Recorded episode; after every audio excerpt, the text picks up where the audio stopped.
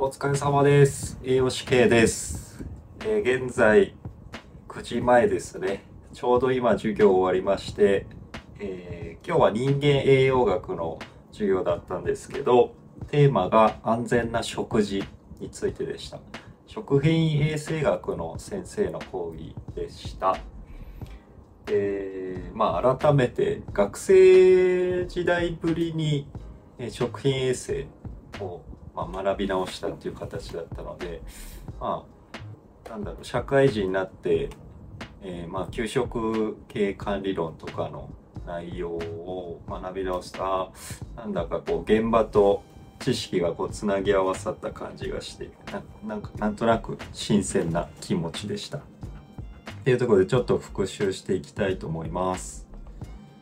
で一応こう食品がまあ食品衛生的に、えーまあ食品の機能性とか栄養性を保つためにっていうところで、えーまあ、ぜまず前提としてはやっぱり安全で健全であることが前提になりますよっていうこととあ製造から消費まで、えーまあ、安全であるっていうところがやっぱ一番定義づけとしては大事ですよっていうとこでした。で食中毒の病院物質っていうとこで細菌だったりウイルス寄生虫化学物質自然毒がありますよっていうところで細菌はまあ加熱によって消せますよねとかアルコール消毒で、えー減らせますよねっていうところで、まあ、製造している段階で、えー気をつけることができるもの。でまあウイルス、まあ、ノロウイルスにしてもそうですけど調理に携わる人が、まあ、衛生的に気をつければ大丈夫ですよねっていうところ。で寄生虫化学物質自然毒っていうのは食材そのものに、まあ、含まれているものになってくるので、まあ、そういうところで気をつけないといけないよ。まあ、原因物質を除くとか。はい。で、えっ、と、病院物質別の発生状況の年次推ってところで、えっ、と、もともと食品、食中毒ですね。食中毒自体が、えっ、と、その原因別で分かれてるっていうのが、まあ、昔はそんなにこう原因が分かってなかったっていうところから、まあ、1980年、えー以降ぐらいにだんだんとこう、えー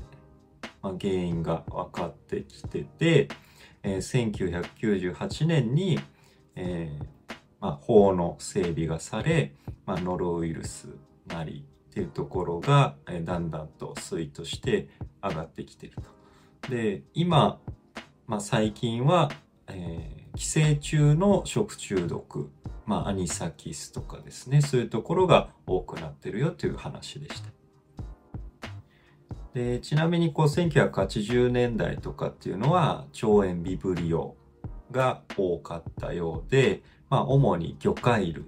っていうところ、まあ、刺身を食べたりとか、まあ、日本食の文化あらしい、えー原因の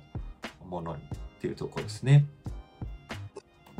あとは、えっ、と、ウイルス性の食中毒は、えーまあ、割と寒い時期に多くて、逆に細菌性の食中毒は、えーまあ、暖かい時期、まあ、夏頃に多いですよっていう話ですね。